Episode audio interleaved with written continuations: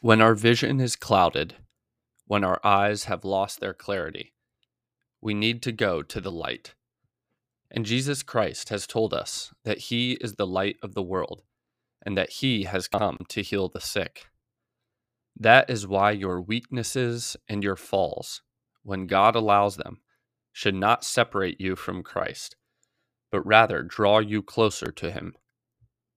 In my wretchedness, I complained to a friend of mine, saying that it seemed as if Jesus were passing me by and leaving me on my own. But immediately I thought better of it and was sorry. Full of confidence, I said, It is not true, my love. Quite clearly, it is I who have gone away from you. Never again. Beg the Lord for his grace, so that you may be purified by his love and by constant penance. Turn to Our Lady and ask her, as a token of her love for you, for the gift of contrition. Ask that you may be sorry with the sorrow of love for all your sins and for the sins of all men and women throughout the ages. And with that same disposition, be bold enough to add, Mother, my life, my hope, lead me by the hand. And if there is anything in me which is displeasing to my Father God, grant that I may see it, so that between the two of us we may uproot it. Do not be afraid to continue. O clement, O loving, O sweet Virgin Mary, pray for me that by fulfilling the most lovable will of your Son, I may be worthy to obtain and enjoy what our Lord Jesus has promised. Heavenly Mother, let me regain once more fervor, dedication, self denial, in one word, love. You shouldn't be so easy on yourself. Don't wait until the new year to make your resolutions. Every day is a good day to make good decisions. Hodie nunc. Today. Now. It tends to be the poor defeatist types who leave it until the new year before beginning afresh. And even then, they never really begin. I agree, you acted badly, out of weakness. But what I fail to understand is how, with a clear conscience, you have not repented you cannot do something wrong and then say or think that it is something holy or that it is of no importance. You must always remember that the spiritual faculties are fed by what they receive from the senses. Guard them well. As you very well know, you lose your peace when you consent in matters which entail unfaithfulness to your way. Make up your mind to be consistent and responsible in your behavior. The indelible memory of the favors you have received from God should always be a compelling force within you, especially so in times of tribulation. There is but one fatal illness, one deadly mistake you can make to settle for defeat not to know how to fight with the spirit of a child of God. If this personal effort is lacking, the soul becomes paralyzed and languishes alone and is incapable of bearing fruit. Such cowardice on man's part puts pressure on our Lord to utter those words addressed to him by the paralytic at the pool of Bethsaida Hominem non habeo. I have no man to help me. What a pity if Jesus does not find in you the man or the woman he expects. The ascetical struggle is not something negative and therefore hateful, but rather a joyful affirmation. It is a sport. A good sportsman doesn't fight to gain just one victory, and that at the first attempt. He has to build himself up for it training over a long period of time, calmly and confidently.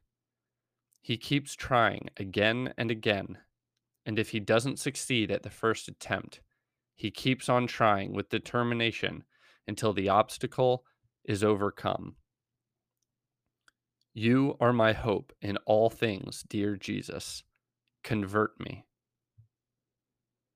When that priest, our good friend, used to sign himself the sinner, he did so convinced that what he wrote was true. My God, purify me too. If you have done something wrong, be it big or small, go running back to God. Savor those words of the psalm Cor contritum et humiliatum Deus non despicies.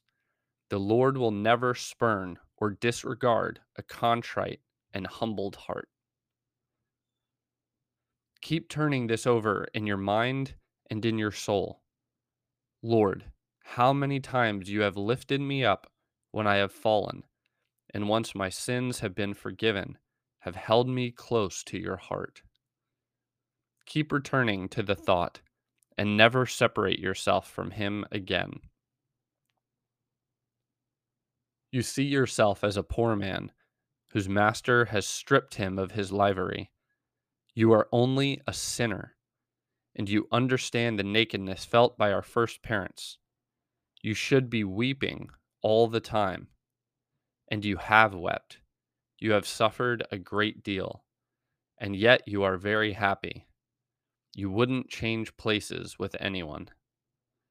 For many years now, you have not lost your gaudium cum pace, your peaceful joy. You thank God for this and would like to let everyone into the secret of your happiness. Yes, I can see why people have often said of you, though you couldn't care less about what people say, that you are a man of peace. Some people do only what lies within the capacity of poor human creatures to accomplish, and consequently waste their time. What Peter experienced is repeated once more, word for word. Praeceptor per totam noctem laborantes nihil capimus. Master, we have toiled all night and caught nothing. If they work on their own without being united with the church, not reckoning with the church, what possible effectiveness could their apostolate have? None at all. They need to be convinced that on their own they can achieve nothing. You should help them to go on listening to the rest of that gospel story. In verbo autem tuo laxabo rete. At your word I will let down the net. It is then that the catch will be plentiful and effective. How beautiful it is to mend our ways when we find we have, for whatever reason, done apostolate on our own account. It was you who wrote what I am now copying out. Domine tu scis quia amo te. Lord, you know that I love you. How very often, Jesus, I repeat again and again those words your dear Cephas uttered as a bitter, sweet litany. For I know that I love you, and yet I am so very unsure of myself that I cannot bring myself to say it to you clearly. There are so many denials in my wicked life. Tu domine. You know that I love you. May my actions, Jesus, never go against these yearnings of my heart. Keep up this prayer of yours, and he will certainly hear you. Repeat this with confidence Lord, if only my tears had been contrite. Ask him humbly to grant you the sorrow you desire. How villainous has been my behavior, and how unfaithful I have been to God's grace. My mother, refuge of sinners, pray for me. May I never again hinder God's work in my soul. So close to Christ for so many years, and such a sinner. Does that intimate love of Jesus for you not make you sob? It is not that I lack true joy. On the contrary, and yet, painfully aware of my unworthiness, it is only natural that I should cry out with St. Paul, Wretched man that I am. It is at such a time that you should increase your desire to tear down, once and for all, the barriers you yourself have set up. Do not become alarmed or discouraged to discover that you have failings, and such failings. Struggle to uproot them, and as you do so, be convinced that it is even a good thing to be aware of all those weaknesses, for otherwise you would be proud, and pride separates us from God. Be filled with wonder at God's goodness, because Christ wants to live in you. Be filled with wonder also when you are aware of all the weight of your poor wretchedness, of this poor flesh, of all the vileness of this poor clay. Yes, but then remember, too, that call from God. Jesus Christ, who is God and man, understands me and looks after me, for he is my brother and my friend. Your life is happy, very happy, though on occasions you feel a pang of sadness, and even experience almost constantly a real sense of weariness. Joy and affliction can go hand in hand like this, each in its own man, the former in the new man, the latter in the old. Humility is born of knowing God and knowing oneself. Lord, I ask for a gift from you love, a love that will cleanse me, and another gift as well self knowledge, so that I may be filled with humility. The saints are those who struggle right to the end of their lives, those who always manage to get up each time they stumble, each time they fall, and courageously embark on their way once more with humility, love, and hope. If your mistakes make you more humble, if they make you reach out more urgently for God's helping hand, then they are a road to sanctity Felix culpa. O happy fault, the church sings. Prayer, even my prayer, is all powerful. Humility teaches each soul not to lose heart in the face of its own blunders. True humility leads us to ask for forgiveness. If I were a leper, my mother would hug me. She would kiss my wounds without fear or hesitation. Well, then, what would the Blessed Virgin Mary do? When we feel we are like lepers, all full of sores, we have to cry out, Mother. And the protection of our mother will be like a kiss upon our wounds, which obtains our cure. In the sacrament of penance, Jesus forgives us. Christ's merits are applied to us there. It is for love of us that he is on the cross, with his arms stretched out, fastened to the wood, more by the love he has for us than by the nails. If ever you fall, my son, go quickly to confession and seek spiritual guidance. Show your wound so that it gets properly healed and all possibility of infection is removed, even if doing this hurts you as much as having an operation. Sincerity is indispensable if we are to achieve greater union with God. If you have an ugly toad inside you, my son, let it out. As I have always advised you, the first thing you must mention is what you wouldn't like anybody to know. Once the toad has been let out in confession, how well one feels. Nam et si ambulavero in medio, umbrae mortis, non timebo mala. Though I should walk through the valley of the shadow of death, no evil will I fear. Neither my wretchedness nor the temptations of the enemy will worry me. Quoniam tu mecum es, for you, Lord, are with me.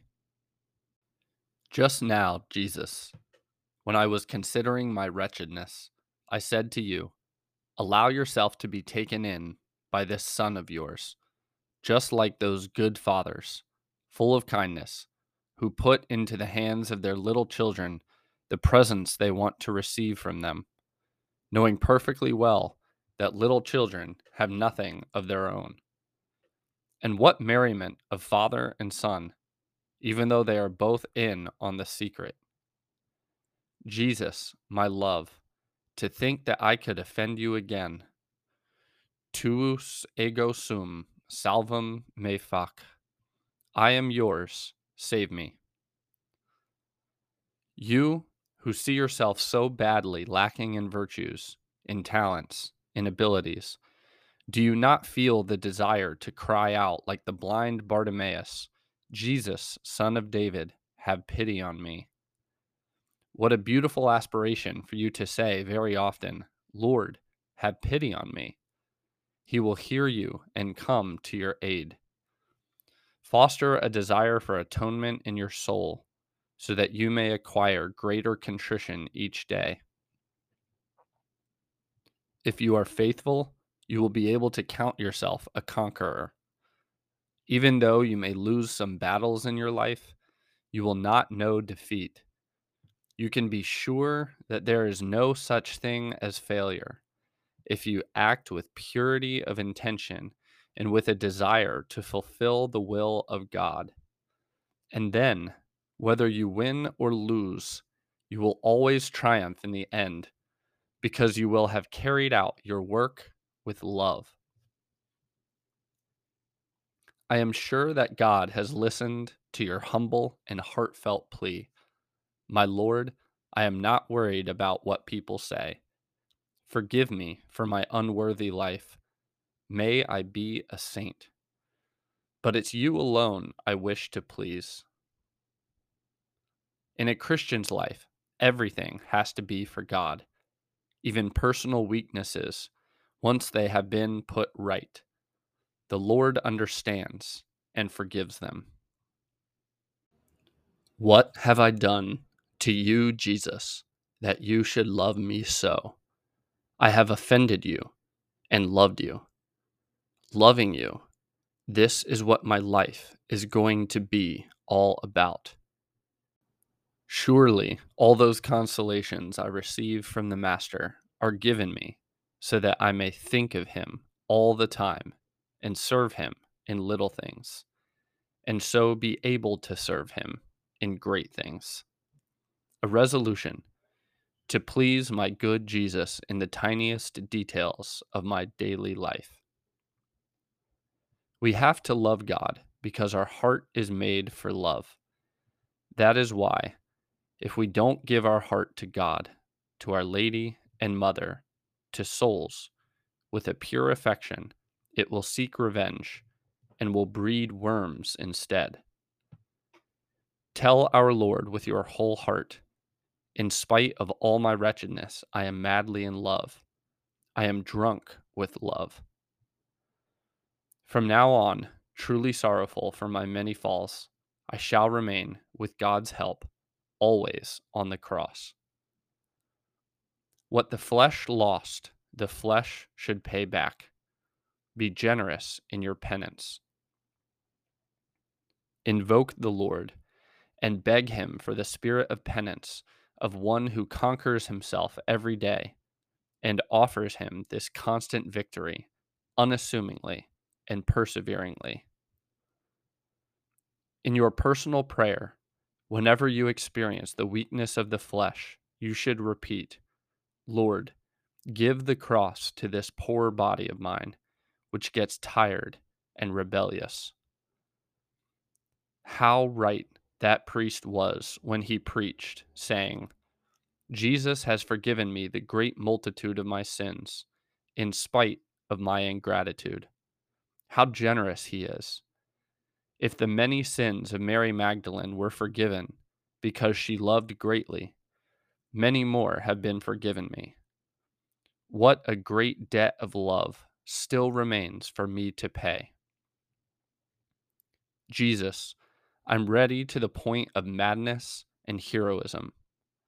With the help of your grace, even if I have to die for you, Lord, I will never abandon you again. Lazarus rose because he heard the voice of God and immediately wanted to get out of the situation he was in. If he hadn't wanted to move, he would just have died again.